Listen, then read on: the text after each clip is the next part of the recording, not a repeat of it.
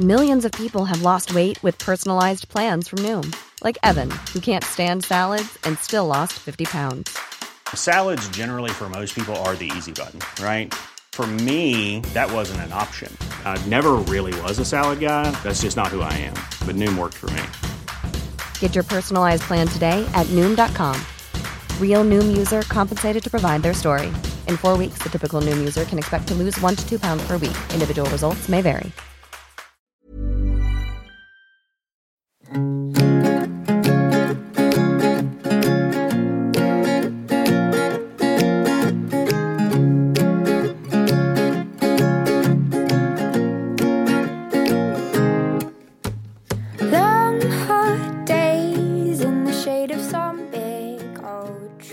Hello, Jools Holland. Hello, how lovely to be here, Jane. It's very nice to be with you today. Well, very nice for you to be with us. Thank you so much.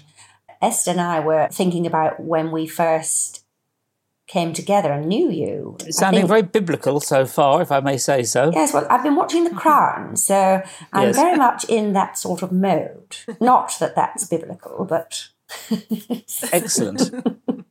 Well, I think I met you because I was on your radio show with Roland. Yes. Years and years and years ago, like in the early nineties. I think that's right. I think Roland and I took you out to dinner and then we saw you in a couple of plays that were ap- which were excellent. Thank you. Well, I, yes, you took me to the Caprice. And, yes, um, you had, gave, gave you food poisoning as a you know, treat. Yeah, I had steak, steak tartare and then had yep. terrible stomach cramps and had to lie down on the floor in the Caprice. Yes. And, oh, um, and then go to the loo and um, and try and release my wind. And, and Roland and I supported you by having sort of martinis and chatting. Yes. I imagine that you were sort of like pressing on Jane's stomach, like, because I'm sure that she needs to release that wind. She's always trumping. She's a terrible trumper, Jules. I don't know whether I think you know both, that. Both, both, both of our heads were gently laid upon her stomach, I think, uh, as a, for a little rest after our dinner. But we, uh, we were concerned and, and, and called for her the next day. So it was a... I wouldn't want you to think we were some heartless, heartless brutes that were just sort of inter- self-interested, sort no, of scoffing our very, martinis. You were very kind. You were wonderful. Was there a large gas cloud over your... uh, you lived in Islington then. Was there a large gas cloud in Islington? I think there probably was. Over the whole, whole, whole parts of London were swathed in a fog. Um, I've been in that fog, Jules. Yes. I tell you what, it's a it's frightening place to, get- to be. It really is. Anyway, enough of that. Um, okay. um, so then, Esther, we uh, came together with Jules on Hunting Venus, and because you, you, Jules, brilliantly wrote the theme tune with Nick Vivian. We did some of the music. That's right. I think I got the job because I, I owned some some keyboards that had been. It was set in the. It was like a night. It was an eighties pop group, wasn't it? Yeah, that's right. Romantics. Yeah. And I had some. I had some of those keyboards left over from sort of the Squeeze period. So I got the job because I had the right equipment, um, uh, and so it was great fun. It's good, rather good film. Mm, do you yeah. remember the theme tune? I'd, I'd be hard-pressed to hum it now without sort of looking it up. Can you sing it, Jane? It was sometime, sometime on a trip to Uranus. That's Saturn, right. Pluto, Mars, who can blame us? Yeah. Only right. sometimes. Yes. Then um, we kiss. Lots of, lots of innuendo. Yeah, exactly. And normally, as Kenneth Williams always says, I mean, if I if I see a bit of innuendo in a song, I whip it out immediately. That's very good. Jules, yes. I've got, um, I then didn't meet you again until I came on the Hootenanny with the Paul Whitehouse when we did Nurse. And I just wanted to, I don't think you'll remember this because I know you, you must have a million guests of the Hootenanny in your mind, but I remember it so proudly because um, I did a, an impersonation of an animal into my pint glass, and I'm going to do it now. And oh, it was, it was, it was, it was a highlight of my new year. Please treat us to it again. It was really good. It's really good. Frightening. I mean, it's it's one of the best um, chicken impersonations that I've we've ever had. Actually, it wasn't a chicken. I'll give you one last guess. Hold on. Is it is it a, is it a Bavarian um, warthog? No, Jane, have you got any guesses? Oh, um, a um, a very rare type of grizzly bear? No, it wasn't. It was a Sumatran tiger. Ah, yes, that's what, and that's what everybody wrote in to say. They were so delighted to hear that because they hadn't heard that sort of thing for some time on the on, on mainstream television, and it was great to have it back.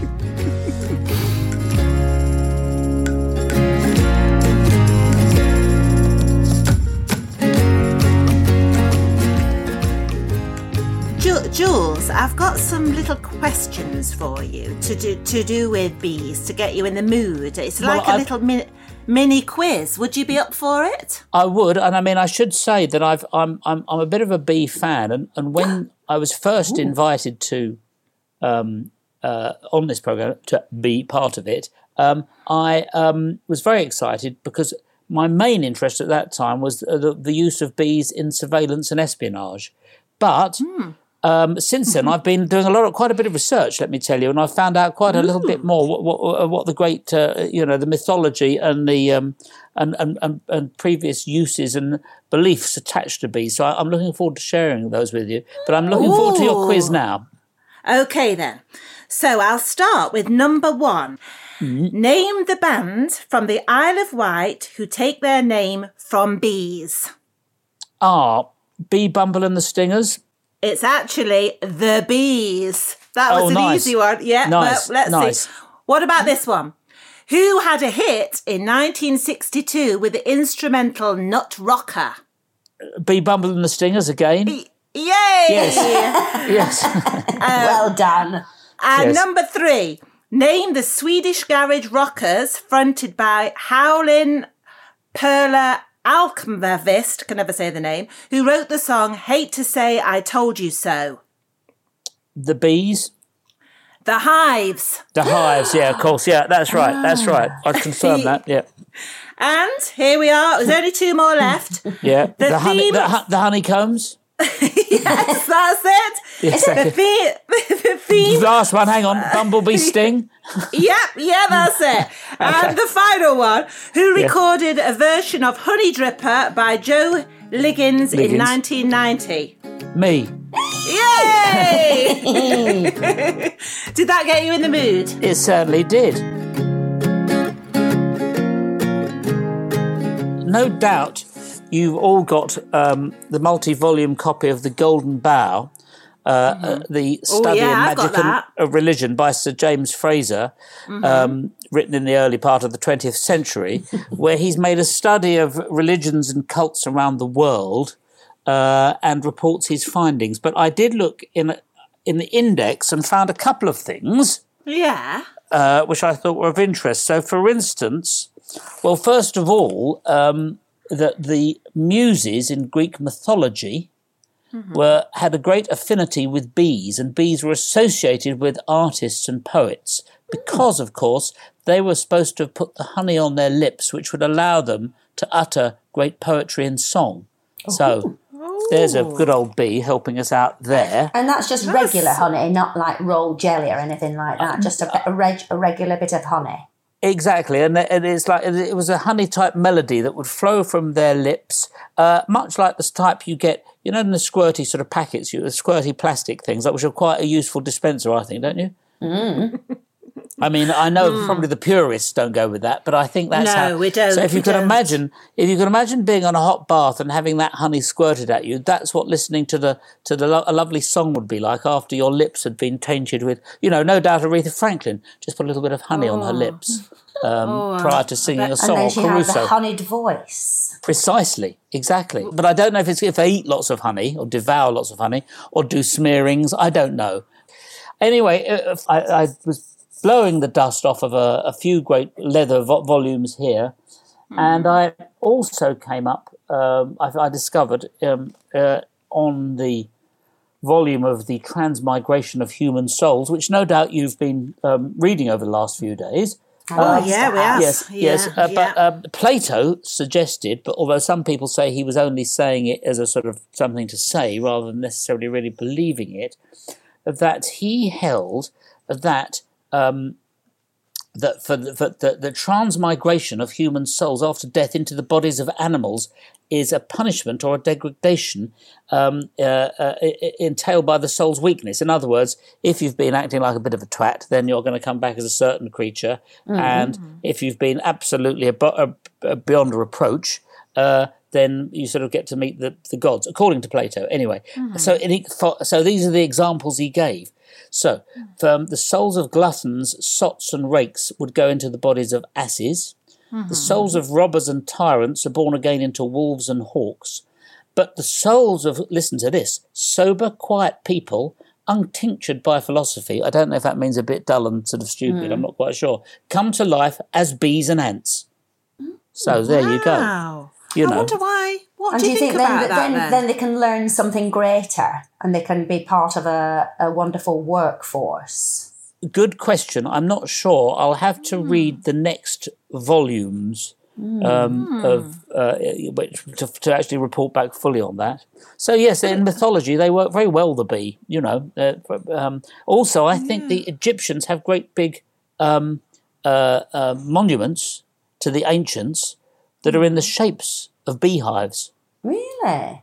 Mm. You weren't expecting that. I've, I've, I've surprised everybody, including you myself. You are the historian. Yeah, exactly. You are. I'm, I'm, the, I'm the keeper of the bees' history. Yeah. Do you, amazing. Out of interest, so do you both keep bees? I'm yes, a beekeeper. I'm a beekeeper, Jules, and I've mm. been keeping bees for, um, well, for twelve years um, on my allotment up in Crouch End. Um, and yeah, and I've, Jane was interested in keeping bees at one point. So th- in this podcast, I've been trying to put her off keeping bees. And she's been very successful so yes. far. Yes, well, I mean, once Jane realised that it was like very much like me, maybe Jane realised that it, it suddenly you, you didn't just turn up and see them a couple of times a year and they sort of thanked you and you went away again. There was there was a bit more sort of maintenance involved and everything. Oh, well, yes, yeah. and genocide. Yes. Yeah. Have you got bees then, Jules? Well, only in my bonnet, so to speak. Mm-hmm. Um, yeah. No, I, no. We, we, well, I do in our garden. There's sort of you sometimes get a hive, um, mm-hmm. um, but I, you know, as long as you leave them alone, they leave you alone. And I, I do like them. They say they're a messenger. For, I remember, but always being sort of rather frightened of bees mm. until I was with the um, the daughter of Clough Williams Ellis. Of course, Clough Williams Ellis, being the architect who created Portmeirion, is a great architectural influence on me. Anyway, his daughter presented me with a plate after I opened a, a, a thing for them down there, and a huge bee cane, and, and the gathered sort of dignitaries um, mm. all sort of started sort of blubbering and running amok, you know, sort of running because because of this one bee, big bee was going. And she said, "Stop! What's the matter with you? It's it's just simply a messenger from the gods." Oh. And everyone, oh yes, of course, that's all right then. And after yeah. that, I realised there was nothing to be frightened of. You know, they were just, you know, uh, would I be right in in, in thinking of Esther? Yeah, I, I think so. I think, well, the bees, for me, I always think they're, they're a real sort of grounding element in my life, you know. So when they come to me or when I'm doing the beekeeping, I feel so in the moment and so present. And I think, um, you know, going back to when I did the Sumatran tiger impersonation, I think I was sort of thinking, well, bees have only got a tiny little buzz and a tiny little weeny voice, and they can't really, you know, they can't really shout for help in a way that a big no, Sumatran I never thought tiger of that. Can. Yes. Yeah, so yes. Only, but within you know, their colony, um, presumably they can. Presumably they have not got a little quiet buzz within their colony. Yes, yeah, is, but, and is there indeed is there a hierarchy, Esther? You know, like we know hmm. the queen bee's up the top there, but are there are there sort of generals, lieutenants, uh, a middle management layer, um, so forth? Yeah, there are. Um, well, I'm, I'm sure you already know that all the workers in the hive are female, but they all do have different jobs. So as soon as they're born, they come out and the first little job is polishing the cell that they came out of and getting it really clean, oh. um, you know, with their mops and little brushes. And Jane would be yes. very good at this job. Mm-hmm. Um, they get the, the, the cell prepared for the next little egg to be laid. And yes. then they move on through different little jobs. So then they become a nurse and they, yeah. they feed their little larvae up to a thousand times a day, you know, Ooh. keep keep giving it a bit of pollen and a bit of nectar, yep. and, mm. and get it f- nice fattened up.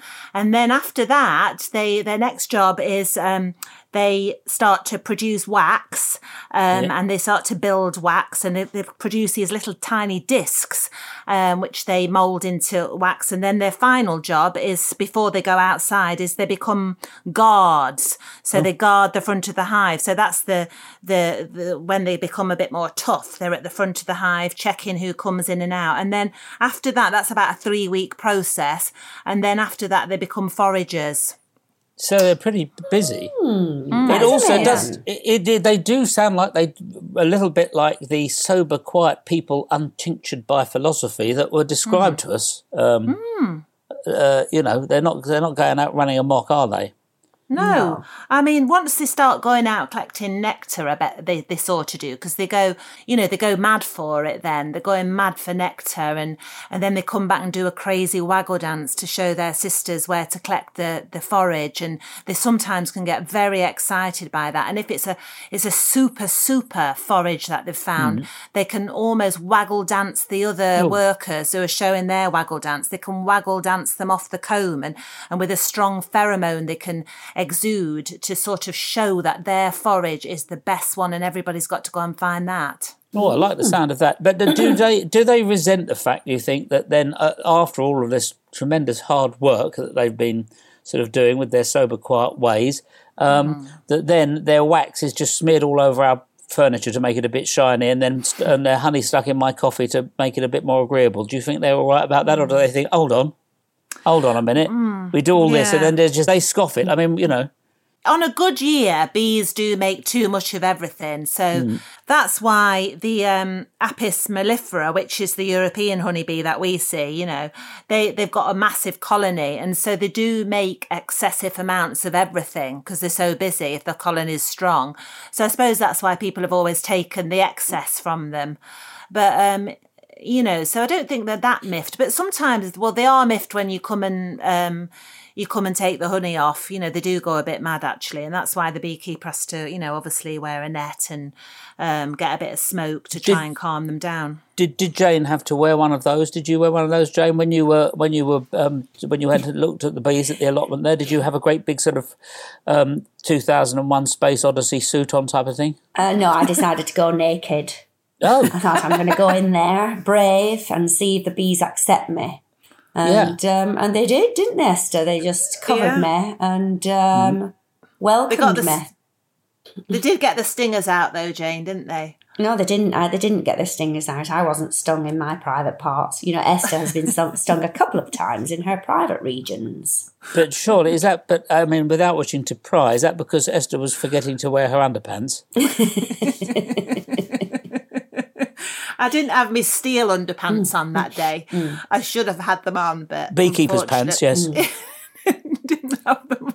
But in, in response, really, I, yes, I did wear a suit, Jules, and I've worn rather ad hoc footwear as well um, mm. that Esther has created for me from bubble wrap.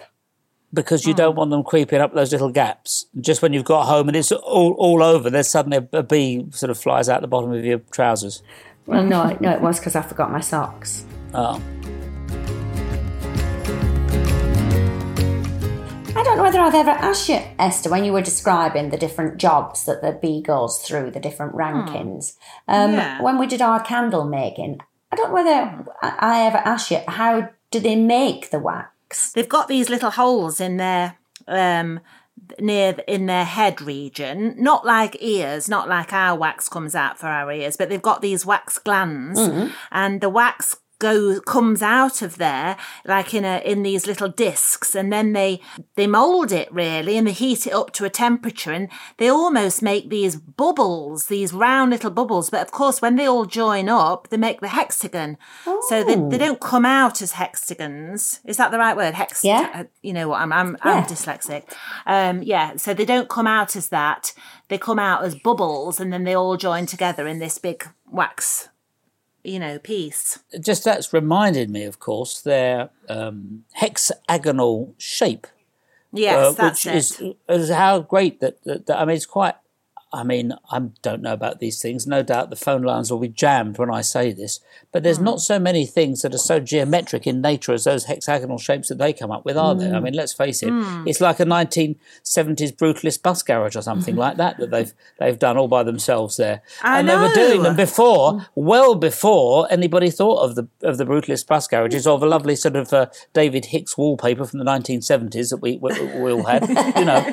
But they were they were they were ahead of the game. That's what I'm saying. Mm, yeah. You know, in the eighteenth century, they would have looked at that, you know, and in the and in the um, in the, in the twelfth century, they would have looked at that. Yes, and, exactly, and, uh, exactly. They've been going forever. When you're ready to pop the question, the last thing you want to do is second guess the ring. At Blue Nile dot com, you can design a one-of-a-kind ring with the ease and convenience of shopping online. Choose your diamond and setting. When you find the one, you'll get it delivered right to your door. Go to Blue Nile dot com and use promo code LISTEN to get fifty dollars off your purchase of five hundred dollars or more. That's code LISTEN at Blue Nile dot com for fifty dollars off your purchase. Blue Nile dot com, code LISTEN. Hiring for your small business? If you're not looking for professionals on LinkedIn, you're looking in the wrong place. That's like looking for your car keys in a fish tank. LinkedIn helps you hire professionals you can't find anywhere else, even those who aren't actively searching for a new job but might be open to the perfect role. In a given month, over seventy percent of LinkedIn users don't even visit other leading job sites. So start looking in the right place. With LinkedIn, you can hire professionals like a professional. Post your free job on linkedin dot com slash people today.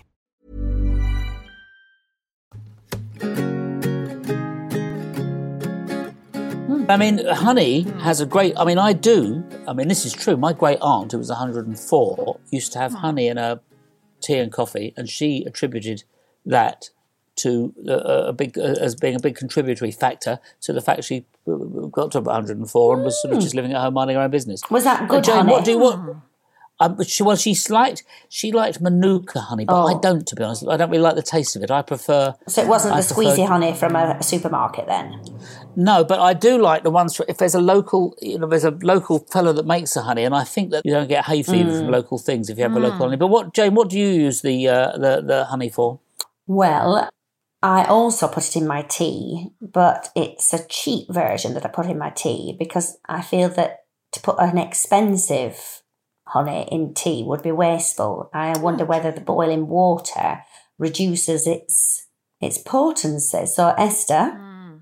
Mm. well, to be honest, it? Jane, no, I think you you know if you use perhaps not so boiling water could be good, but actually you're cheating yourself there because you know there's so many different honeys that have got different properties. You know, some are good for calming you, some are good for you know antibacterial. Uh, and all that sort of thing. So you, you're cheating yourself. If if you can get these one flower, single flower honeys, like, you know, dandelion honey is very good for the liver, you know, like um, uh, heather honey, uh, very full of antibacterial stuff. Um, calming honeys, let's think of a calming honey. Well, some of these Madagascan honeys that I've been tasting lately, mm. you know, um, some of them have got very calming Uh, calming properties, and people use these single flower honeys uh, mm. for for thousands of years. They've used them for dis- for different medicinal qualities. If they go on a particular flower, that comes through into the honey and gives you that property. So they're really, really good. So use the good ones. Use the good, the, like um, like um. Jools' auntie, you know, I think she was right using that that single flower uh, Manuka honey. Right, mm. okay. But, yeah. I mean, there are, apart from consuming honey for general well-being, are there any way other sort of unusual things that we uh, tips at where we can use honey? In other words, perhaps just a little bit of honey on the windscreen prevents it misting up, or or. Yeah. Um, A little bit of honey on the uh, on the arse crack uh, means you don't have to have it waxed so often. Whatever, I don't know. You can put them on wounds, can't you? You can put honey on wounds, can't you, Esther? Yeah, that's it. But um, you unusual things like you know, like you were just saying, you could put it perhaps you know on the doorbell to make it ring properly. But there was uh, the famous case of um, Mick Jagger. he did, um, he was supposed to have gone to some sort of ritual where he put his stinger into some sort of bamboo thing, and it was full of honey and, and bees, and then he got stung, and it oh. gave him the effect that he desired. Oh. Oh, well, there, there you are. Actually, I've got a, I've got a, uh, a, a showbiz story. Yeah. Which Ronnie Wood told me, mm. which is he went to a model railway shop with Rod Stewart, mm-hmm. but it was like, it was they had a show that afternoon, but it was in New York City, and, and, and there was a, a sign on the window that said, outside the railway shop, any ladies, please knock before entering and alert. But not men, it just said, ladies, please. And he thought, what does that mean? I didn't think anything of it. They went in, the man comes out from behind the counter, and they said, oh, we've just come to see a couple of things in the shop. And then he suddenly, the man behind the counter uh, just completely collapses, you know, and they thought, what's the matter with him? And it turned out that he was he was allergic to hairspray. And one, and I think oh, Ronnie was wearing a oh. bit of hairspray. Oh. And so he just completely, and that's what the sign was all about. But but but then another person came out from the back of the shop and said, we'll give him a little bit of coffee with honey and it will revive him. Oh. And, and did it? Mm. Uh, I think so, yes, for mm. a few moments, for, enough for him to, to make his peace with so everybody. So the caffeine, yeah. and the caffeine would kind of jolt him into awareness again. But what, what, but what would the honey do? I think it was it worked as a as a, as an antidote to being allergic to hairspray. Mm. But I wouldn't recommend this to anybody who is allergic to hairspray to, to, to experiment, because I have no medical training or knowledge whatsoever. Mm. So if you are allergic to hairspray and you've heard this, don't then try spraying some hairspray with a cup of coffee and honey next to you thinking, oh, that'll sort that out, because it might not. It might make things loads worse. You know what that re- that reminded me of, Jules, is that um, once I was helping this guy put in uh, install a beehive. Um, he got some bees and they'd, they'd they'd swarmed in his garden, so he put them in a, a hamper. And then he, so I went to try and get the bees out of the hamper and put them into a beehive. Anyway, I, we were sort of trying to brush the bees and shake them into the box and everything. And then I turn round, because we've been nice. bending over for a long time. I turn round and the guy that I was trying to sort this, this job out for, I turned round and he had a big cluster of bees on his head. And it oh. was like a beehive. It was oh. a bee, a real beehive what, was on his head. Was he unaware of it? Was he aware of it? No, he didn't know. So he, he had the suit on and everything, but because he was bending over, I think the queen must have crawled onto his head oh. and then all the bees must have followed onto his head. And it really literally made a beehive on his head. And I turned round and I saw this beehive on his head. I just couldn't stop laughing. I couldn't stop laughing. I think the queen's on your head, and all the bees had gathered on his head. And what did he say? What did he say? How, what was his response? Well, he couldn't see it. He oh. couldn't see that he had a he had a full on beehive on his head. Ah, and if I mean, only he really could have is... seen it. It was a joyous, joyous yes, sight. Quite frightening, I would have thought as well, but nice to look at. A bit like sort of if you had head lice, but mm. like much prettier. Yeah.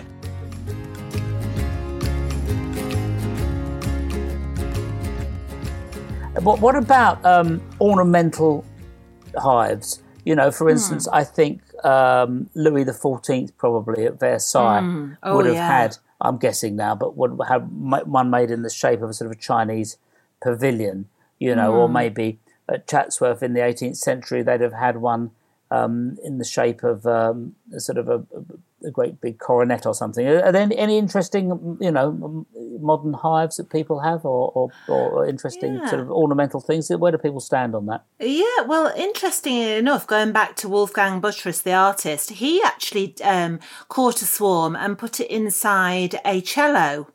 Oh. And mm. the bees lived in there. They filled it with wax and they lived happily for a whole season in that cello.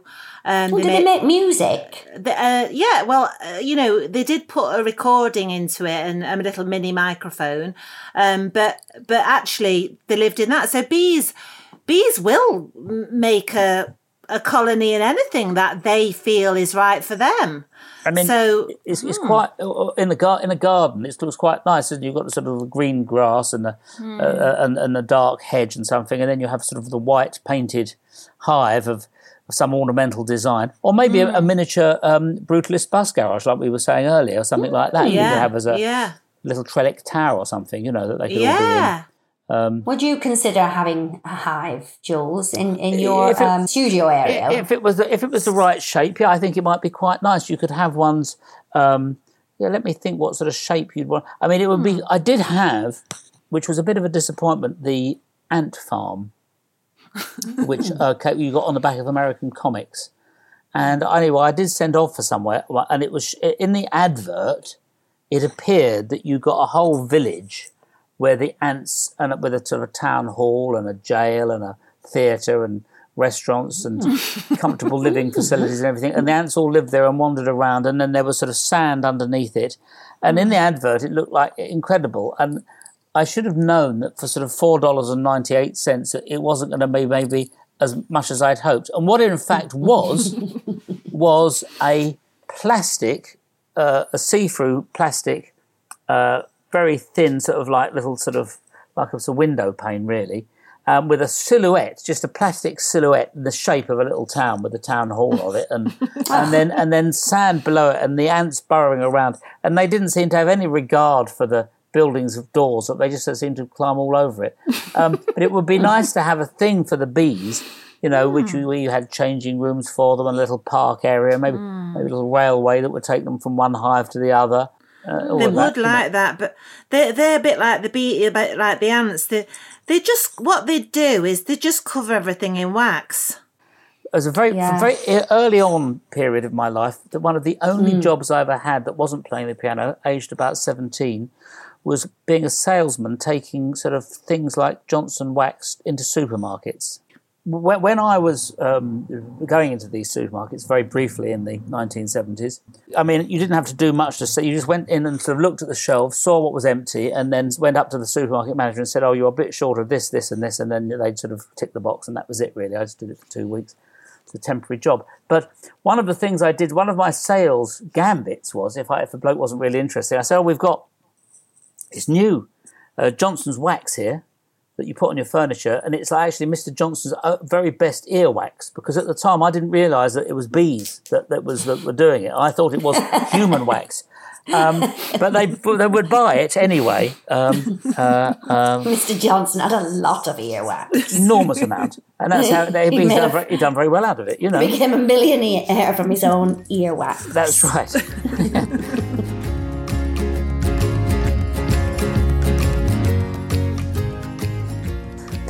Yeah, I mean, for instance, um, Harry Hill uh, kept bees, and somebody said, "Is it for the honey?" And he said, "No, I'm I'm keeping them because I, I want their pelts." Oh, did he make a bee outfit, a bee coat out of it? I think then? That's what he was hoping to do. Ultimately, it was going to take him some time. I think, yeah, mm. Mm. yeah, mm. Or maybe he could have some little slippers or a hat. Oh, that'd be lovely, wouldn't it? It really would. I'd love that. Yes, nobody has it. You'd think Lady Gaga would have done something with bees, wouldn't you? Exactly. Maybe have little individual little gloves for each finger with a little bee glove to, to yes. warm each finger. Oh, that sounds oh, lovely. That mm. does sound nice. Mm. Well, I, th- I think that's another business we can go into, Jane. That is surprising, actually, that nobody's um, done anything with that. I fur, think if right? anybody was to do it, it should be both of you. I, th- I can't think of anybody yeah. better. Well, yeah. we had some fashion designers on not so long ago called Vin and Orme. We could have suggested that to them, couldn't we, Esther? Well, I think I did say I'd send them some dead bees. Oh. Yeah, because they make mm. they make clothes out of mushroom skins and chestnuts and things like that. Mm. When you're lying in the bracken in the morning, you could be wearing mm. a little outfit like that, Jules, I could, couldn't you? Yes, just a, just a little thong made of, of bee pelt. Yes, yes. Um, but it I would... only want ones that have died sort of naturally or humanely. I don't want them. Hmm. I don't want them slaughtered just for my my purposes of vanity. Well, in no. the summer, in the summer they only live for thirty-six days, so you Is can that get right? Quite... I didn't yeah. know that. I thought yeah. it was a, it was for life, not just for the summer. No, they only they've, they've only got a few miles in them, and then they're dead. Oh, and um, and the ones in the winter sometimes perish, don't they, Esther? When they're on the outside of the um. The hive. Yeah. Well, I suppose um, The the honeybees, they they um yeah they they live for longer in the winter, for about four months. Um, but the ones on the outside, if it gets too cold, they might fall off. But going back to the bumblebees, the queen bumblebee, she hibernates in you know a, a little bit of soil or some loose leaves or something. So she she does stay alive over the winter, the whole winter. And then sometimes you see them, don't you, on a cold day? You see them just coming out for a Ra- few minutes, up. yeah, all wrapped up in the bumblebee. Bumblebee coat mm. and Scarf. um yeah they they can survive in the colder temperatures. And should we be worried about these these here Chinese giant hornets? Oh yes, we should. mm, they are they are well, in some countries in Europe like Portugal and Spain, you know, they're seeing less wildflowers because um the the pollinators are all getting eaten up by these Asian hornets. So there's, it is a worry, actually. We've we've we haven't had them on our allotment yet, but there's been a few cases in the U K. Oh dear. Uh, trying, yeah. So fingers crossed. Oh, so that's my bee. It, it doesn't. My pet bee. It, it barks. Oh, thank you. That was so great. Oh, brilliant. Thank you, Jules. Oh, my pleasure. Yeah. It's lovely to yes, lovely to hear you. So really nice. We didn't have to lots do anything. Lots of love. Very nice to very nice to uh, hear you all both. Um, oh, it's so and, uh, lovely, Jules. Thank um, you. Yeah, lots Thank of love. So lots much. Of love, Jane. Lots of love to you, Jules. Take and good you. Care. Queen Bees is written and created by Esther Coles and Jane Horrocks. It is produced by Claire Broughton and Andy Goddard and partly recorded at the Hives on my allotment near Crouch End in London. Our title music is Sweet Nothing by Amy Mae Ellis and Will Cookson. Don't forget to follow us on Instagram at Queen Bees Pod for pictures and videos from the Hive. Queen Bees is a hat-trick podcast.